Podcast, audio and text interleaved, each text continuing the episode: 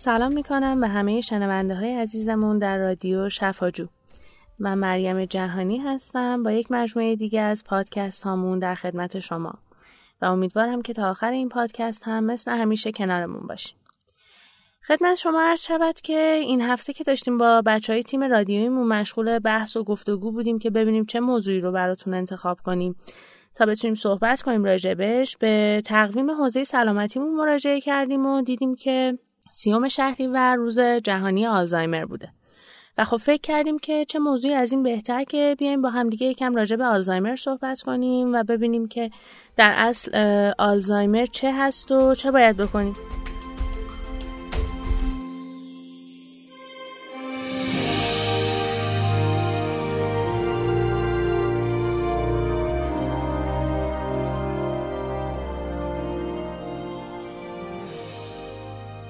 حقیقت این هستش که ما نام این بیماری رو خیلی زیاد شنیدیم.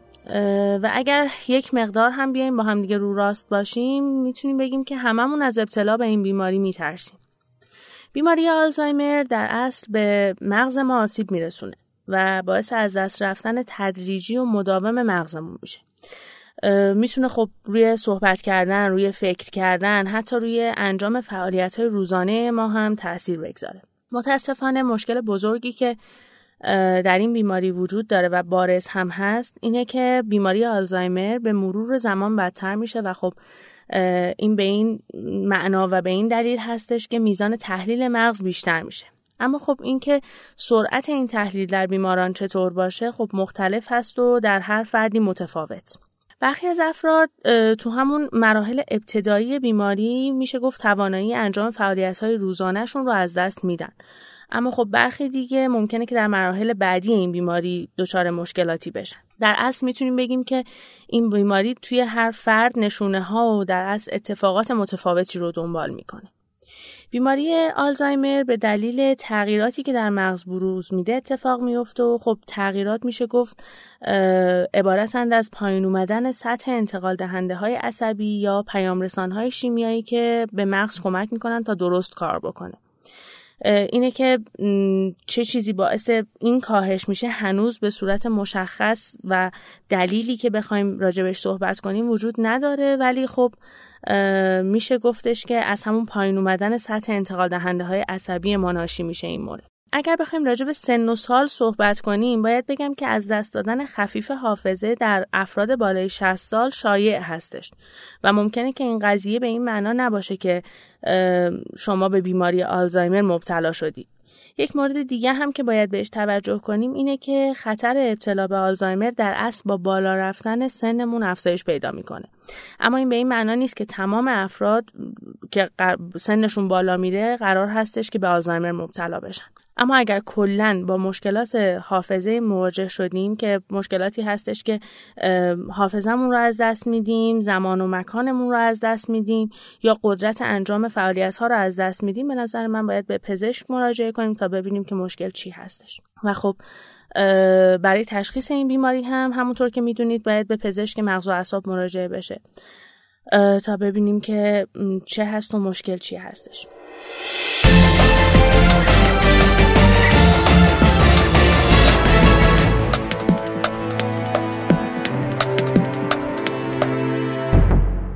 اگر بخوایم که از علل شایع آلزایمر صحبت کنیم باید به مواردی توجه کنیم مثل سن بالا مثل سابقه خانوادگی مثل این مورد در جنس معنس بیشتر اتفاق میفته و خب سندروم دان. اینها عواملی هستش که تقریبا میشه گفت مهمترین عوامل خطرساز برای آلزایمر هستند اگر بیماران ما خیشاوند درجه اولی داشته باشند که آلزایمر در اون بعد از 65 سالگی بروز داده باشه خطر نسبی ابتلای اونها تقریبا میشه گفت 3 تا 6 برابر افزایش پیدا می‌کنه. و اگر بیمار ما خواهر یا برادری که مبتلا به آلزایمر داشته که قبل از 60 سالگی این اتفاق افتاده خطر نسبیش تقریبا 7 تا 9 برابر میشه. در مراحل پیشرفته آلزایمر ما می‌تونیم مواردی مثل موارد زیر رو در فرد مبتلا ببینیم مثل مشکلی که داره در تصمیم گیریش مثل اشتباه کردنش در تشخیص روزهای هفته ماه و سال مثل گم شدنش تو مکانهایی که اونها رو به خوبی میشناخته یعنی مثل خونش مثل شرکتش. و یه مورد دیگه هم که خیلی بارزه مشکل در یادگیریش و به یاد آوردن اطلاعات جدید هستش. با بدتر شدن بیماری آلزایمر ممکنه که مبتلایان به این بیماری علل خصوص در اواخر روز و شبها احساس بیقراری و سرگردانی کنند و خب با گذشت زمان ممکنه که فعالیت های اونها تغییرات بسیاری هم داشته باشه. ممکنه که چیزهایی ببینن یا بشنوند که وجود خارجی نداره. و ممکنه که از خانوادهشون و دوستانشون حتی کنار گیری کنن. ممکنه که فکر کنن که دیگران به اونها دارن دروغ میگن یا می‌خوان از اونها سوء استفاده کنن.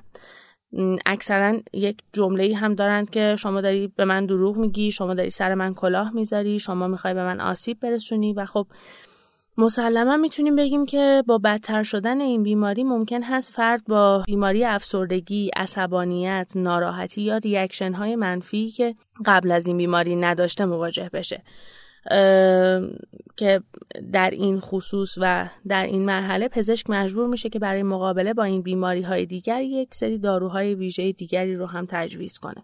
برای پیشگیری از آلزایمر اتفاق اونقدر جدی و عجیبی وجود نداره که ما بگیم با این اتفاق ما می‌تونیم جلوگیری کنیم از این بیماری. ولی خب با یک سری کارها و رژیم غذایی می‌تونیم جلوگیری از ابتلا به آلزایمر رو کمک کنیم. مثل می‌تونیم یک سری کارها مثل کتاب خوندن رو داشته باشیم معاشرت با دیگران رو داشته باشیم مسافرت آموختن زبانهای جدید. حفظ کردن شعر، آموختن موسیقی و خب اینا مسائلی هست که به تقویت حافظه آدم ها کمک می‌کنه. و مورد دیگرش اینه که با رعایت یک سری رژیم غذایی مثل مصرف گوشت ماهی مثل ماهی های مثل قزلالا، ساردین به این دلیل که اومگا 3 بیشتری دارن و اسید به اسید چرب کمک می‌کنن می‌تونیم که خطر ابتلا به آلزایمر رو کاهش بدیم. یک موردی که اینجا جا داره که گوش زد کنیم این هستش که برای خانواده هایی که پدر یا مادرشون به این بیماری دچار شدن که خب مسلما اتفاقاتی رو در پیش داره که می‌تونه خانواده رو به هم بریزه.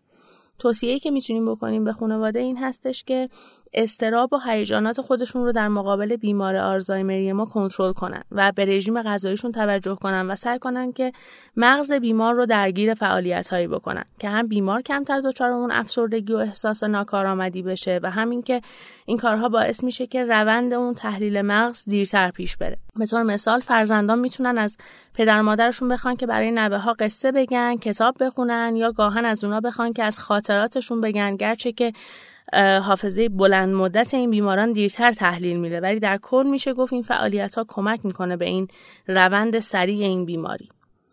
در انتهای این موضوع باید بگیم که در واقع هیچ درمانی برای آلزایمر وجود نداره. اما داروهایی وجود دارن که ممکنه که سرعت پیشرفت علائم رو کم کنن و زندگی رو برای بیماران ما آسان‌تر کنن.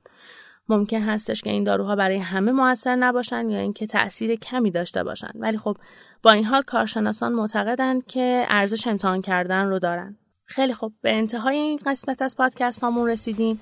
این پادکست ها به وسیله گروه شفاجو آماده شده و امیدواریم که موضوع جالب توجهی براتون بوده باشه و همراهی کرده باشین من رو.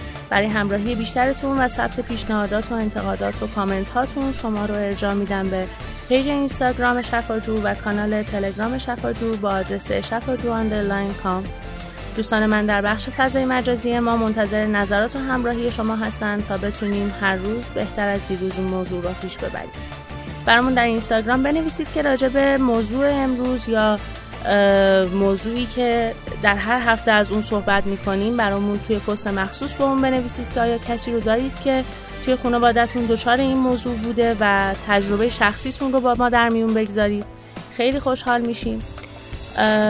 در انتهای صحبت هم تشکر می‌کنم از شنوتو که پلتفرمی است برای ثبت صدای شما و پیشنهاد میدم که به این مجموعه هم مراجعه کنید و رادیو جهان خودتون رو ثبت کنید درش. تا پادکست بعدی خدا نگهدار.